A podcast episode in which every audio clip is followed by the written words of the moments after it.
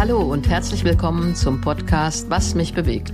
Ich bin Margot Käßmann. Mein Name ist Tobias Lavion, Chefredakteur des Evangelischen Gemeindeblatts für Württemberg und heute sprechen wir mal über das, das nach dem Wetter des Deutschen zweitliebstes Gesprächsthema für ein Smalltalk ist, nämlich der Urlaub.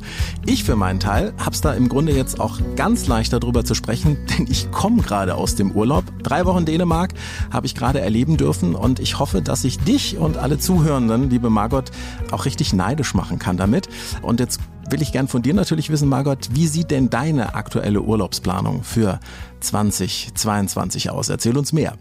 Dann muss ich sagen, ich habe einen großen Luxus, dass wir seit elf Jahren als Familie ein Ferienhäuschen auf Usedom haben. Und eigentlich mache ich seit 2011 nur noch Urlaub auf Usedom. Aber dieses Jahr haben wir was anderes noch geplant zusätzlich. Wir werden im August von Usedom aus nach Polen fahren. Ich wollte nämlich immer schon mal in Masuren Radfahren, weil äh, ich habe vor vielen, vielen Jahren von Gräfin Dönhoff das Buch gelesen, Namen, die keiner mehr nennt. Und da ist sie, ich glaube im Sommer 43 oder 44 mit ihrer Freundin durch Masuren geritten und hat das beschrieben. Und es hat mich immer so fasziniert, dass ich gedacht habe, nach Masuren möchte ich mal. Und da gibt es so Radtouren, da kannst du acht Tage jeden Tag Radfahren und das Gepäck wird transportiert von Herberge zu Herberge. Du kommst also abends an und dein Gepäck ist schon da. Also darauf freue ich mich riesig. Und das ist, also das ist A, natürlich neues Entdecken. Es ist vor allem ja auch äh, unendlich sportlich, also nichts mit Beine hochlegen. Nee, ich muss sowieso Aktivität haben. Also im Urlaub nur irgendwo rumliegen, das kann ich gar nicht, das halte ich nicht aus. Also ich muss mich bewegen im Urlaub auf jeden Fall. Also spazieren gehen, laufen, Radfahren, schwimmen vor allen Dingen natürlich auch. Also Wasser. Für mich gehört zum Urlaub immer irgendwie Wasser dazu. Das ist super, dass das ja jetzt auch in diesem Jahr auf jeden Fall geht. Im vergangenen Jahr wollte ich mit meiner Frau und unseren beiden Hunden und dem E-Auto eigentlich auch gerne nach Dänemark fahren, ging aber nicht, waren die Grenzen zu. Äh, wir sind da auch übrigens relativ aktiv, also wir liegen da nicht nur langweilig am Strand rum. Ähm, das heißt, ähm, Corona hat die Urlaubsplanung der letzten Jahre ja durchaus auch ein bisschen durcheinander gewirbelt. Wie war das bei dir? Hat, hat sich das auch verändert? Konntest du so Urlaub machen, wie du wolltest?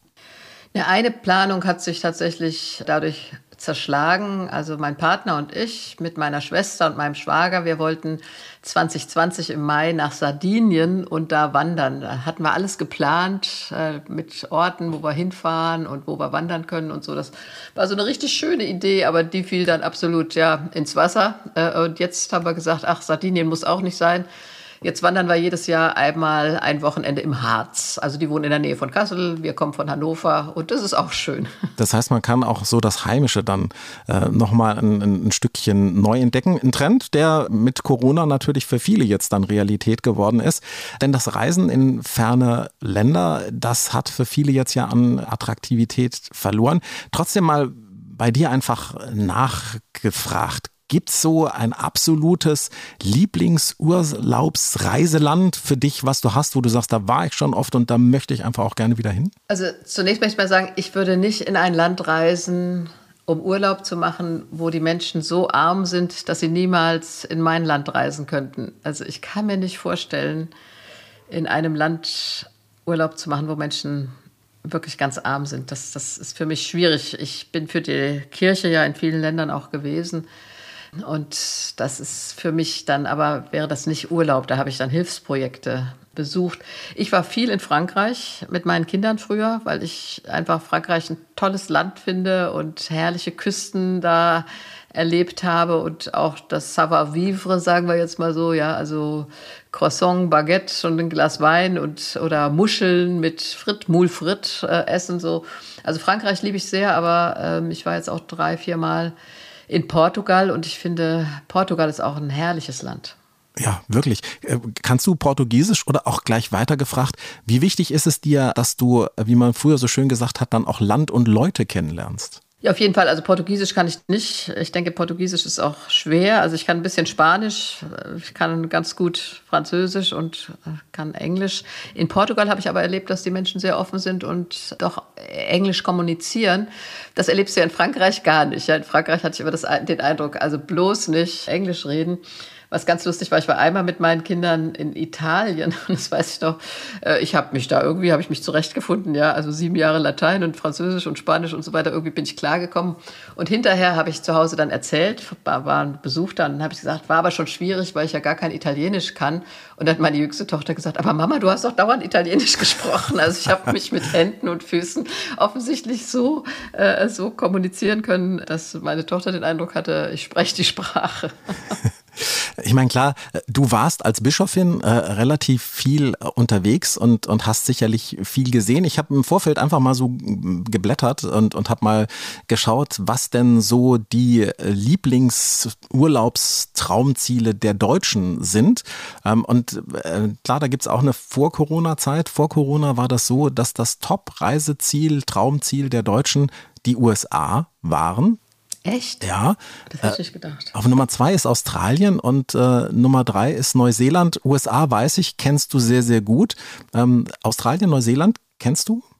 War ich auch, aber dienstlich. Ähm, also in den USA war ich ja lange dann und auch privat. In Australien war ich 1991, da war die Vollversammlung des Ökumenischen Rates der Kirchen in Canberra. Und wir haben in den Vorbesuchen, war ich bei den Aborigines äh, und ich weiß, ich habe hinterher einen Aufsatz geschrieben, keine Hoffnung in Will Kenya, weil mich das derartig deprimiert hat, wie die Ureinwohner Australiens ähm, ihrer, ja, ihrer Erinnerung, ihrer Kultur, ihrer Würde beraubt wurden. Also das war für mich heftig. So richtig genießen konnte ich da Australien nicht. Also wir sind weit gefahren, haben diese ja, muss man sagen, Reservate oder Lager besucht. Deshalb habe ich Australien jetzt nicht so als Traumziel in Erinnerung. Ja, und dann durfte ich 2017, das war die Idee des äh, neuseeländischen lutherischen Bischofs, dass wir auf den Chatham Islands, also das ist die Datumsgrenze, ja, dass wir am 1.1.17 das Reformationsjubiläumsjahr da eröffnen und dann die Kirchen, die lutherischen Kirchen auf der ganzen Welt immer mit dem Datumsbeginn um 0 Uhr das Reformationsjubiläumsjahr im Internet begrüßen.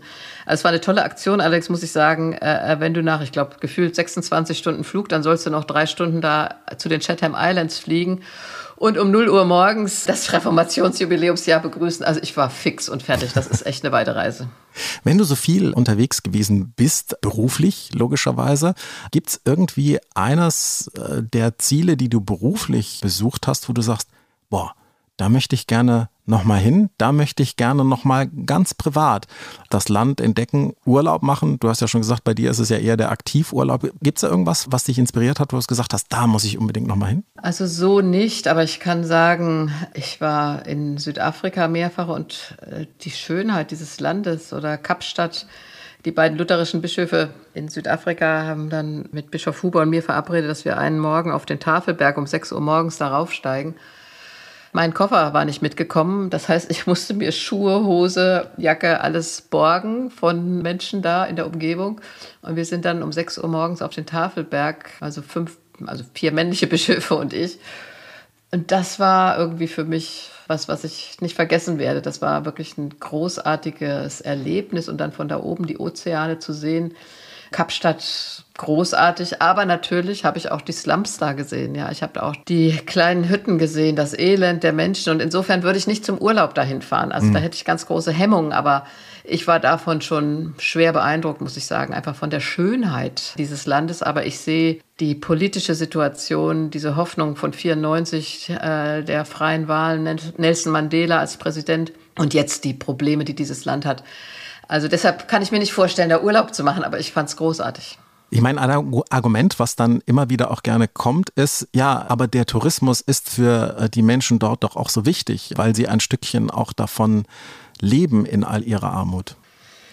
Ja, aber da ist ja inzwischen auch die Frage, gibt es auch nachhaltigen Tourismus? Ja, wenn mir jemand erzählt, der war in der Dominikanischen Republik, äh, ist aber aus dem Resort überhaupt nicht rausgekommen, sondern da nur am Pool geblieben und hat von Land und Leuten überhaupt nichts mitbekommen. Und äh, die Menschen, die dort arbeiten, arbeiten für einen Hungerlohn in diesen Fünf-Sterne-Hotels, die sich aber Deutsche leisten können, die eigentlich ein, auch ein relativ geringes Einkommen haben, weil es solche Schnäppchenangebote sind. Also da habe ich Mühe. Ja, wenn die Menschen sich dann auf Augenhöhe begegnen und dem Zimmermädchen auch Respekt oder der Zimmerfrau sagt man ja heute Respekt entgegengebracht wird und ein deftiges Trinkgeld dazugegeben wird und trotzdem ist es Für mich, sage ich mal, äh, ich war nie in der Dominikanischen Republik, aber ich war in den mittelamerikanischen Staaten. Ich war in El Salvador und in Nicaragua und anderen äh, und habe erlebt, wie arm die Menschen da sind. Und da kann ich mich nicht sehen, dass ich mich da an den Pool lege und weiß, die Leute, die hier arbeiten, die wissen gar nicht, wie sie ihre Familien durchbringen. Dazu gehört ja, dass man sich im Vorfeld auch ein bisschen mit seinem Reiseziel auseinandersetzt. Wie intensiv beschäftigst du dich denn, bevor du eine Reise tust mit dem, wo es für dich hingeht? Ja, jetzt muss ich dir sagen, ich mache in Europa Urlaub oder wir, wenn wir Urlaub machen, dann in Europa. Und das ist für mich schon immer interessant. Also wie gesagt, wir fahren jetzt nach Polen. Da weiß ich einiges, aber ich bin auch noch mal gespannt drauf und äh, auch Frankreich hat mich immer interessiert, fand ich immer spannend. Oder die portugiesische Geschichte. Das finde ich schon wichtig, dass du auch weißt, wo du hinfährst und wo du bist. Aber in Europa denke ich immer, können die Menschen eigentlich auch nach Deutschland kommen. Und das finde ich dann mhm. auch gut, wenn, wenn, wenn wir sagen, ich komme mal in dein Land, du kommst mal in mein Land und äh, in Europa lernen wir uns kennen. Und ich finde Europa auch spannend. Ja, also du fährst äh, in die Niederlande und hast schon gleich doch wieder eine andere Kultur, obwohl es Europa ist. Aber eine Kultur, die dir trotzdem noch ein bisschen näher ist, die du wahrscheinlich auch leichter verstehst, wo man auch leichter miteinander ins Gespräch kommt. Ich meine, ja, so gesehen. Doch, nee, ich will nur noch sagen, also, und du weißt doch auch ein bisschen die, die Kommunikationsform, ja. Also ich weiß, dass doch auch viele europäische Touristen sich dann beispielsweise in Asien völlig daneben benehmen, weil sie die in Anführungsstrichen Benimmregeln dieser Kultur überhaupt nicht richtig kennen. Und das ist dann natürlich auch schwierig. Also ich bin einmal, ja genau, das war diese Reise 1991 nach Australien. Da sind wir in Bangkok zwischengelandet und auf dem Flug von Frankfurt nach Bangkok waren relativ ungehobelte Männer, sage ich mal, die da schon leicht einen im Tee hatten und rumgegrölt haben. Und wenn du dann denkst, dass die jetzt in Thailand durch die Bars ziehen, ist mir das eher ein bisschen peinlich.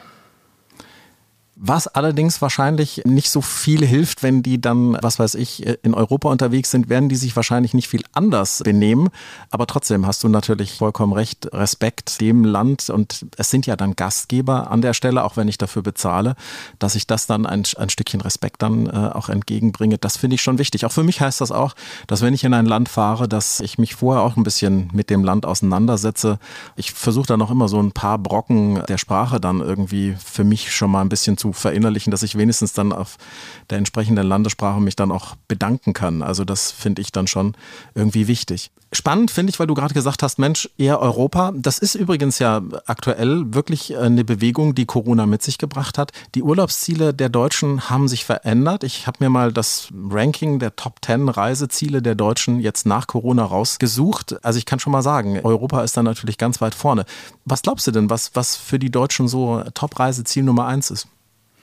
Ich sag mal, ich bin ja viel auf Usedom und da es jetzt hier so voll geworden ist, vielleicht Deutschland selber, dass ja. man Deutschland entdeckt. Genau, absolut. Also 7,4 Prozent reisen mittlerweile nach Deutschland, nämlich an die Nord- oder an die Ostsee. Und auf Platz zwei ist Italien, Platz drei Balearen und äh, Platz vier ist die Türkei. Also wirklich diese großen Fernreisen, die spielen heute eigentlich, ja, wirklich nur noch eine sehr, sehr geringe Rolle. Ist ja ökologisch gesehen, sage ich mal, auch sinnvoll. Also ich ich sag mal, ich gönne jedem Menschen Urlaub, aber es müssen ja auch nicht die Malediven sein. Wir müssen ja auch fragen, was heißt nachhaltiger Tourismus, was heißt äh, ökologisch wertvoller Tourismus. Also ich bin nicht jetzt jemand, die sagt, hier, ich verbiete allen zu fliegen und so weiter, aber ich finde, überlegen kann man sich das schon. Und jetzt ist ja auch eine Zeit, in der viele Menschen wenig Geld haben. Und ähm, kann ich ja mal erzählen, ich habe mitgemacht jetzt bei Tietjen Campt. Sagt ihr das was? Ja. Das ist eine Serie im NDR. Bettina Tietjen, die hat so ein uraltes, das ist kein Wohnmobil, also ein umgebauter Transporter. In dem ein wunderschöner alter Fiat. Genau, also du kennst das Ding. Also, ja, ja. also ich kenne mich ja da überhaupt nicht aus, ich bin auch keine Camperin, aber jedenfalls waren wir da auf einem, auf einem Campingplatz. Und ich bin, wie gesagt, Campen nicht gewohnt, aber ich dachte, weißt du, so ein See, der reicht doch schon. Oder ich nehme jetzt mal, ich gehe jetzt mal nach Hannover, zum Beispiel Altwarm-Büchner See. Manchmal im Sommer morgens gehe ich da schwimmen und da denke ich, die haben einen herrlichen Sandstrand. Wenn Leute wenig Geld haben, der kostet nichts. Da kannst du mit dem Fahrrad hinfahren. Und ich glaube, das kann für Kinder auch ein super schöner Sommerurlaub sein. Jeden Tag an den Altwarmbüchner See radeln und da Picknick machen und schwimmen. Also was ist die Qualität von Urlaub? Ja? Oder äh, in Berlin, weiß ich, war ich am Schlachtensee manchmal fasziniert, dass wenn da die Familien waren mit den Kindern am Schlachtensee Also es muss nicht immer das ganz Große sein, um glücklich zu sein im Urlaub. Konnte denn äh, Tietjen dich jetzt dann so ein bisschen begeistern fürs, fürs Campen? Weil du hast ja gerade gesagt, du hast ja bislang noch gar keinen Kontakt gehabt. Ja, also ich habe ja immer so Zeltplatz gedacht, dachte ich, oh Gott, das ist wahrscheinlich laut, die grölen bis morgens früh. Und dann habe ich vorher gesagt, ich mache das nicht. Dann liege ich mit Bettina Tietjen im Schlafsack im Zelt und es tropft durch die Ritzen und die Mücken sind im Zelt. Und so war es natürlich gar nicht. Also es gibt schon. Dürfen wir ein bisschen spoilern, weil bei der Sendung ist das ja so, ich habe die schon ein paar Mal gesehen, bei der Sendung ist das Echt? ja so, dass sie einen dann die Entscheidung lässt. Also man darf entweder, ich glaube, Zelt ist wirklich eine Option, ne? es gibt dann immer noch irgendein Wohnmobil, was sie einem äh, auch anbietet, oder man man, man darf auch in ein Hotel oder in eine feste Behausung gehen. Wofür hast du dich denn entschieden? Ja, äh, also Hotel fände ich natürlich peinlicher, also wenn du jetzt auf dem Campingplatz bist. Aber ich hatte auch die drei Angebote, also Zelt, das hatte ich schon vorher gesagt, ich sehe mich da nicht im Zelt schlafen. Äh, also ähm, habe ich ganz früher natürlich auch gemacht, als ich jung war, aber ich bin jetzt 64, also so. Und dann habe ich diesen Camper gesehen, der war echt luxuriös, ja, was da alles so drin ist in so einem Wagen. Aber auf diesem Campingplatz gab es Tiny Houses. Ja. Und das habe ich dann gewählt. Und ich muss sagen, das fand ich total interessant. Also so Tiny House, wie auf kleinstem Raum echt alles da ist, hat mich fasziniert. Ich glaube, das ist die Meldung des Tages. Margot Käsmann, zukünftig passionierte Camperin. nee, das glaube ich nicht. Das muss ich jetzt sagen. Ich meine, äh, mein, mein Urlaubsort ist einfach auf Usedom und ich finde das auch toll. Weißt du, was für uns natürlich schön ist? Du kommst an und bist da. Und das ist ein Familienhaus, ja. Ist auch für meine Kinder natürlich toll. Den ganzen Sommer, wir haben so einen Belegungsplan, ja. Also das ist im Grunde ist das von April bis Oktober belegt, das Haus allein von der Familie. Und einer ist immer da. Und das ist natürlich schön, du kommst an und bist zu Hause. Du musst nicht gucken, wo ist hier das Geschirr, äh, wo ist das Bad, äh, wo geht's zum Einkaufen. Also das finde ich schon entspannend, immer an denselben Ort zu kommen.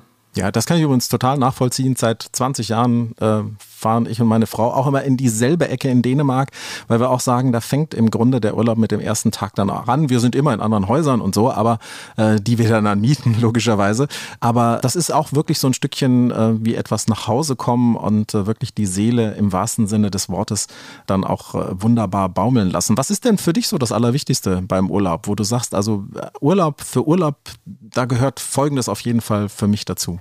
Na, was ich ganz wichtig finde, ist keine Termine zu haben, ja, also zu schlafen, bis du aufwachst und dann zu überlegen, also Andreas und ich überlegen dann, was möchte jeder heute so gerne und dann sagen wir meistens, also jeder macht, was er will oder was sie will und dann sagen wir, aber um 13 Uhr machen wir einen langen zwei Stunden Spaziergang oder so. Das ist so unser Thema. Ich finde großartig zu lesen.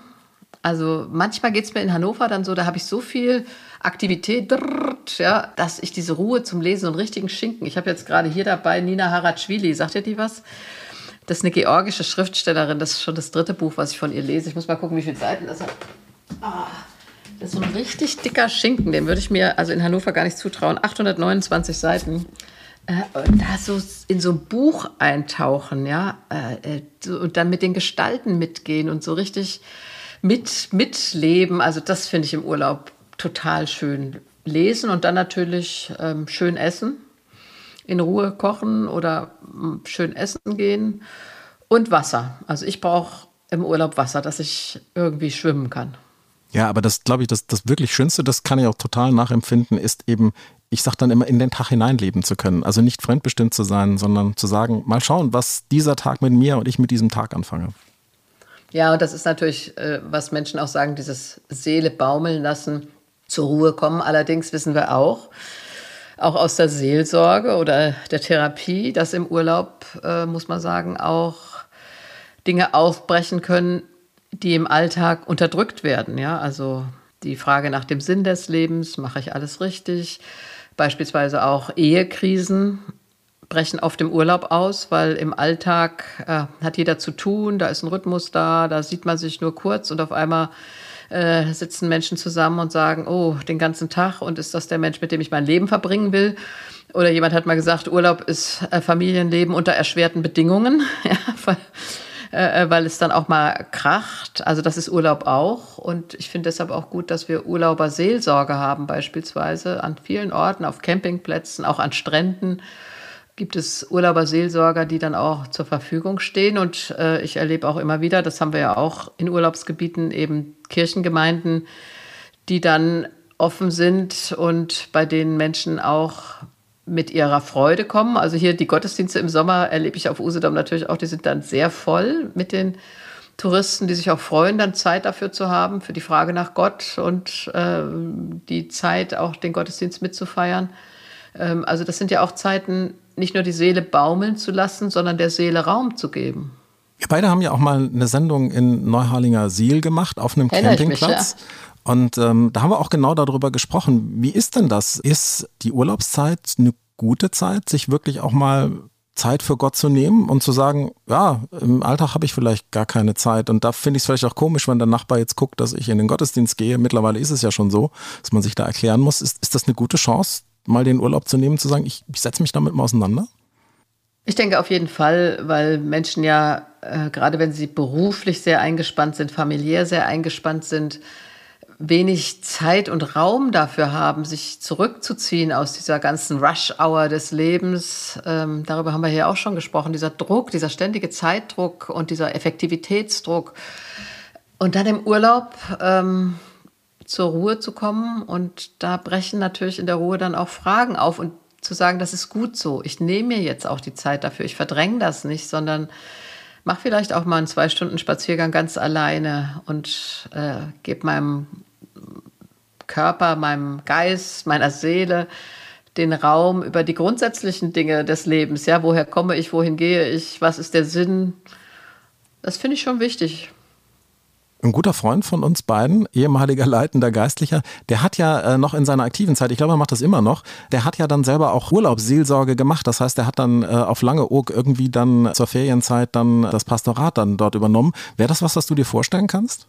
Also so nicht, muss ich sagen, weil ich dazu noch zu eingespannt bin und weil ich auch doch viel, ich würde mal sagen, Seelsorge nebenbei mache, weil Menschen mich anschreiben, anmailen. Ähm, und ich merke, dass ich auch im Älterwerden auch Zeit für mich brauche. Also ich bin immer noch dabei, die rechte Balance zwischen Ruhe und Schaffen zu finden im Ruhestand, sage ich jetzt mal.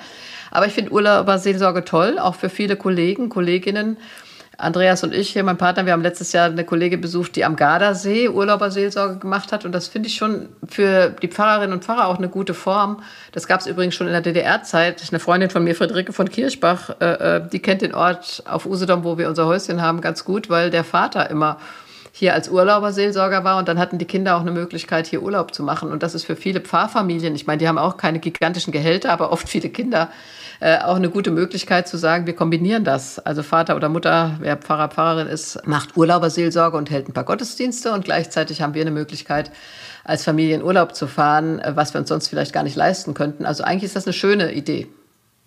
Du hast gerade eben auch schon erzählt, dass solche Urlaube, wo man dann Zeit hat, da fängt man an, über Gott nachzudenken, man fängt auch über sein Lebensumfeld nachzudenken. Äh, du hast gesagt, ist der Partner, ist die Partnerin denn tatsächlich dann noch der Richtige? Es, gibt Krach im Urlaub. Ähm, was macht man denn dann in solchen Fällen, wenn man plötzlich merkt, wenn man so aus dem Alltagsstress mal raus ist, dass so vieles dann aufbricht? Wie geht man denn mit sowas dann am besten um? Klar, man kann zum Urlaubsseelsorger rennen und gucken, ob äh, man da vielleicht ein Ohr findet. Aber wie, wie geht man denn am besten damit um? Also zum einen finde ich es als Chance zu sehen. Also Krise als Chance ist so banal, ne? aber zu sagen, ich kann das jetzt zulassen. Ich habe jetzt die Zeit dafür und es nicht zu übergehen, indem ich sage, ich muss jetzt noch tausend Aktivitäten machen, ja irgendwie Bungee Jumpen oder irgendein Fitnesstraining durchziehen, sondern sagen, ja, ich lasse mir jetzt die Zeit dafür, weil das Leben ist sehr begrenzt und zu überlegen, wie will ich eigentlich leben, damit ich am Ende sagen kann, es war jetzt gut so mit seinen Höhen und Tiefen und ich habe es bewusst gelebt. Für solche Gedanken braucht man ja Zeit. Das kannst du in der Alltagshektik gar nicht. Und zu sagen, ich bin dankbar, jetzt die Zeit zu haben und ich lasse es auch zu, dass ich diese Gedanken habe und verdränge sie nicht. Und nehme mir auch die Zeit, mit meiner Partnerin, meinem Partner darüber mal zu reden, Worte zu finden dafür. Das ist schon eine tolle Chance ja auch. Bei vielen ist es manchmal auch so, man fiebert auf den Urlaub hin. Das ist ja ein äh, wichtiges Ereignis im Jahr, auch etwas, worüber man natürlich dann möglicherweise auch gegenüber den Bekannten, den Nachbarn ein Stückchen brillieren kann. Ich habe das Gefühl, dass, dass auch so viele Erwartungen in einen Urlaub und wie schön der sein muss, mittlerweile hineinprojiziert werden, dass auch deswegen es manchmal kracht und staubt. Ja, das ist ein guter Punkt, Tobias. Ich finde auch, man soll das nicht überhöhen. Wir sind im Urlaub nicht auf einmal ganz andere Menschen, ja. Es muss auch nicht alles perfekt sein, sondern es kann auch verregnet sein, dann ist es eben verregnet. Dann machen wir halt Brettspiele drinnen und genießen die Zeit so oder was weiß ich, es ist dann, das Hotel ist nicht so toll oder nicht so glücklich sind wir, wie wir erwartet haben. Ich finde ein bisschen abspecken von den großen Erwartungen. Im Urlaub sind wir wirklich keine anderen Menschen. Wir sind wir selber. Wir nehmen uns mit, unsere Themen mit und nicht diese Erwartung so überhöhen. Also es muss nicht perfekt sein und wir sind nicht perfekt und der Urlaub wird nicht perfekt. Okay, aber wir machen uns eine schöne Zeit, in der wir nicht diesen Druck haben, ständig zu funktionieren. Also quasi den Urlaubsstress mal ablegen, äh, wirklich mal entspannt das anzugehen. Ja, und diese, diesen Perfektionsdruck. Und hinterher, weißt du, früher war das ja so, Entschuldigung, aber früher musstest du dann irgendwie zu Freunden und dir die Dias angucken, endlose Dias über den Urlaub. Und dann haben alle erzählt, wie schön es war. Du musst keine perfekten Bilder machen. Ich habe neulich hier wieder gesehen, ach, dann wird sich in Szene gesetzt für diese Selfies und wie es aussehen muss. Und alle sind glücklich und alles ist toll. Du kannst auch sagen, Urlaub war eigentlich blöd. Hat nicht so geklappt, war nicht so schön, wie wir dachten, aber oder mal vorher zu sagen, und wenn es jetzt nicht so perfekt ist, die Unterkunft oder das Wetter oder das Essen, so what, wir freuen uns einfach auf die freie Zeit zusammen. Also ein bisschen runterschrauben, dass der Urlaub nun viel toller sein muss und dass, äh, dass wir dauernd darauf hinfiebern. Also ein bisschen runterkommen mit den Erwartungen. Ich glaube, da hat ja die Vorbereitung auf den Urlaub spielt da eine nicht ganz unwesentliche Rolle. Viele lassen sich aus dem Alltag herausreißen mit all dem Stress und dann zack, jetzt ist Urlaub und jetzt muss alles perfekt irgendwie funktionieren. Hast du da irgendwie einen Tipp, wie man sich sinnvoll in seinen Urlaub hineinschleichen kann, so dass er einem wirklich auch was gibt? Ich habe einmal mit einer Freundin auf Gran Canaria im Februar äh, zehn Tage gebucht, weil wir gesagt haben, ach Mensch, es wäre schön, einfach mal rauszukommen in dieser Zeit, äh, zehn Tage raus. Und da sind wir nach Gran Canaria geflogen und mussten zwischenlanden, weil ein 35-jähriger Mann auf dem Flug einen Herzinfarkt hatte. Und ich kannte den Arzt, der ihn dann im Flugzeug behandelt hat. Und wir mussten also zwischenlanden, der musste abgeholt werden. Und da hat er gesagt, das ist ganz typisch äh, für Männer in dem Alter, weil die arbeiten bis zur letzten Minute und dann geht's zack ins Flugzeug. Die Frau hat schon gepackt, direkt an den Flieger und rein und jetzt soll Urlaub sein. Und das hat mich echt erschreckt und da habe ich gedacht, das, das ist, glaube ich, die falsche Einstellung. Also langsam runterkommen und wenn du zwei Wochen Urlaub hast, dann vielleicht erst mal zwei Tage zu Hause, dich ein bisschen entspannen, ein bisschen rumkruscheln, äh, äh runterkommen aus diesem ganzen Stress und dann eine Woche wegfahren und dann nochmal drei Tage zu Hause, damit du wieder ankommst. Und wenn jemand drei Wochen Urlaub machen kann, was ja Therapeuten, Psychologen und sonst was sagen, ist das Beste. Eine Woche runterkommen, eine Woche wegfahren, eine Woche nochmal zu Hause ankommen. Also wirklich dir Zeit nehmen und nicht sagen, ich arbeite bis Freitag 14 Uhr, 16 Uhr geht der Flieger und dann entspanne ich mich. Das funktioniert nicht, glaube ich. Aber da muss sich wirklich in unseren Köpfen auch noch ein Stückchen was verändern. Aber Corona mag da ja vielleicht auch geholfen haben, weil äh, die Fliegermentalität, ähm, die funktioniert ja tatsächlich zumindest nicht mehr so sehr. Ein Spruch, den man auch gerne dann hört. Ich meine, ich komme gerade aus dem Urlaub ne, und auch wieder mitten in die Arbeit rein und sie überfällt einen ja auch gleich. Und man hört dann von ganz vielen dann auch ganz schnell, ah ja, Urlaub, stimmt, ich hatte Urlaub. Was kann man denn tun, damit man dieses Urlaubsgefühl, also das, was ja auch mit Erholung zu tun hat, dass man sich das vielleicht auch noch ein bisschen länger bewahrt, dass man das mit hineinnimmt in den Alltag. Ja, wie gesagt, nicht Sonntagabend zurückkommen und Montag um acht arbeiten. Also ich finde, Übergänge schaffen vom Urlaub in die Arbeitswelt, Arbeitszeit, dann in den Arbeitsrhythmus. Und vielleicht äh, sagen mit deiner Frau, weißt du was, Freitagabend nach der ersten Woche gehen wir beide schön essen und erzählen uns die schönsten Erinnerungen vom Urlaub in Dänemark. Also den Urlaub ein bisschen mitnehmen oder nochmal vielleicht eine kleine Erinnerung mitnehmen und sich die gegenseitig schenken am Wochenende danach und sagen, guck mal, das ist meine Erinnerung für dich an diesen Urlaub und deine Erinnerung für mich. Eine Muschel kann das sein, ja. Also ich hatte oft nach einem Urlaub in Frankreich früher mir eine Muschel mitgenommen und die hatte ich dann immer in der Jackentasche und wenn ich mich daran erinnern wollte, habe ich nochmal die Muschel in die Hand genommen und dachte, ja, es war schön. Oder meine Kinder, die lachen heute noch über mich und eine Freundin auch, weil ich dann immer gesagt habe, wenn wir geschwommen sind da im Meer, habe ich gesagt, und das musst du jetzt abspeichern, wenn es dir mal ganz schlecht geht in nächster Zeit. Und dann erinnerst du dich an diese Situation. Also so Erinnerungsmomente mitnehmen, die dich dann stärken, wenn die Zeit mal nicht so schön ist. Und dass man sich das dann auch gegenseitig erzählen kann. Deswegen ist es auch schön, wenn man es miteinander erleben kann und äh, sich dann äh, im wirklich positiven Sinne, finde ich, dann äh, ja auch erinnern kann. Auf jeden Fall. Und ich finde, dass solche Bilder, weißt du, wir haben ja alle Bilder im Kopf. Und äh, wenn es dir schlecht geht, die Augen mal kurz zumachen und dich da sehen, wie du schwimmen kannst. Also das ist für mich sowas, schwimmen können im Meer, hier in der Ostsee. Das ist sowas, was ich wirklich abspeichern kann, Bilder speichern. Ja, ich finde auch Schwimmen ist so die Form des Fliegenleid. Ne? Also man wünscht sich ja, also ich träume manchmal davon, dass ich fliegen kann.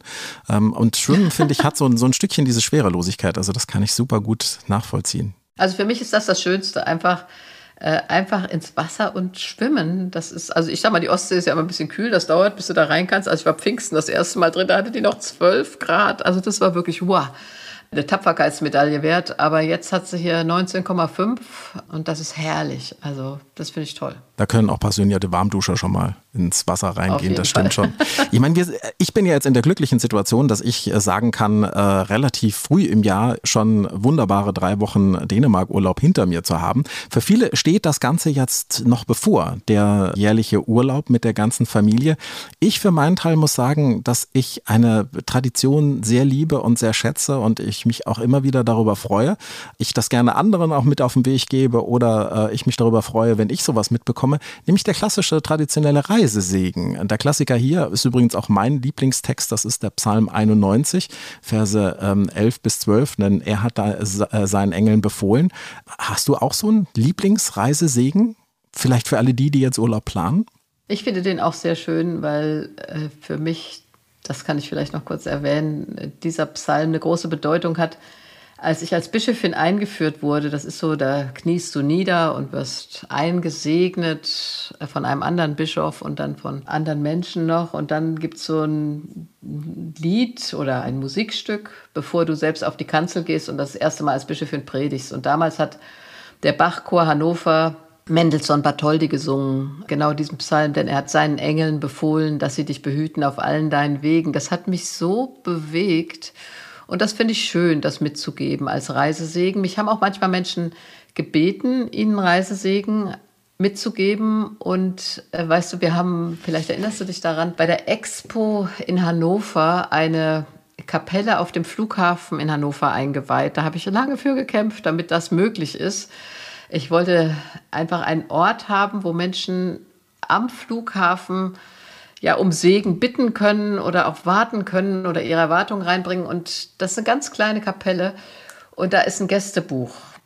Und in diesem Gästebuch, das ist so anrührend, wie Menschen dann darum bitten, dass die Tochter beispielsweise, erinnere ich mich, heil nach Hause kommt von einem Auslandsjahr oder äh, ich habe meine Familie auf die Reise geschickt und lieber Gott begleite sie doch. Also da siehst du, dass Menschen auf ganz natürliche Weise, ohne jetzt biblische Verse, um Segen bitten. Und insofern würde ich sagen, ähm, um gesegnete Reise bitten und dass Gottes Engel dich begleitet auf der Reise. Das ist in der Bibel ganz oft ein Vers und das könnten wir sagen, möge Gottes Engel euch begleiten auf eurer Reise. Wenn das nicht ein wunderbarer Schluss ist. Und genau diesen Wunsch geben wir jetzt allen Urlaubsreisenden für dieses Jahr auch mit. Und das war's dann auch schon für heute. Unsere Podcast-Reise hinein in das Thema Urlaub. Für mich einmal mehr ein Beweis dafür, dass Podcasts, so wie unser Was mich bewegt, ja auch was ganz Wunderbares sein können für den Urlaub. Ich habe übrigens im Urlaub jetzt äh, auch ein paar neue Podcasts entdeckt. Also vielleicht kann man ja einfach auch hier unser Was mich bewegt einfach auch mit in den Urlaub nehmen. Ist doch auch eine ganz besonders schöne Möglichkeit. Und äh, wenn Sie darüber hinaus uns noch Tipps, Ideen mit auf den Weg geben wollen, dann schreiben Sie uns doch gerne, denn wir freuen uns auch über Feedback. Ja, genau. Also hören Sie uns gerne mit AirPods am Strand, im Strandkorb oder ich weiß nicht, am Pool gerne auch und sagen Sie uns Ihre Meinung oder schreiben Sie mir oder uns auch gerne, was Sie sonst so bewegt, worüber wir hier unbedingt demnächst mal sprechen sollten. Sie erreichen uns und die Podcast-Redaktion unter der E-Mail-Adresse was mich bewegt in einem Wort at margotkäsmann.de. Und die nächste Episode von Was mich bewegt hören Sie hier an selber Stelle in zwei Wochen. Und Sie wollen darüber hinaus keine Folge mehr verpassen oder möglichst viele jetzt in den Urlaub mitnehmen, dann sollten Sie diesen Podcast einfach abonnieren. Das gibt's kostenfrei, also spart und schont sozusagen auch äh, die Urlaubsreisekasse.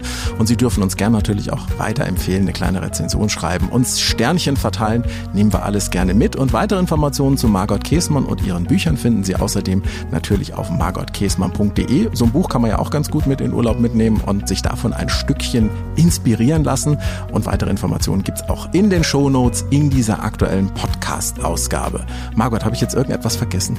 Nein, hast du nicht. Alles klar. Und dann bis zum nächsten Mal. Wir freuen uns auf Sie.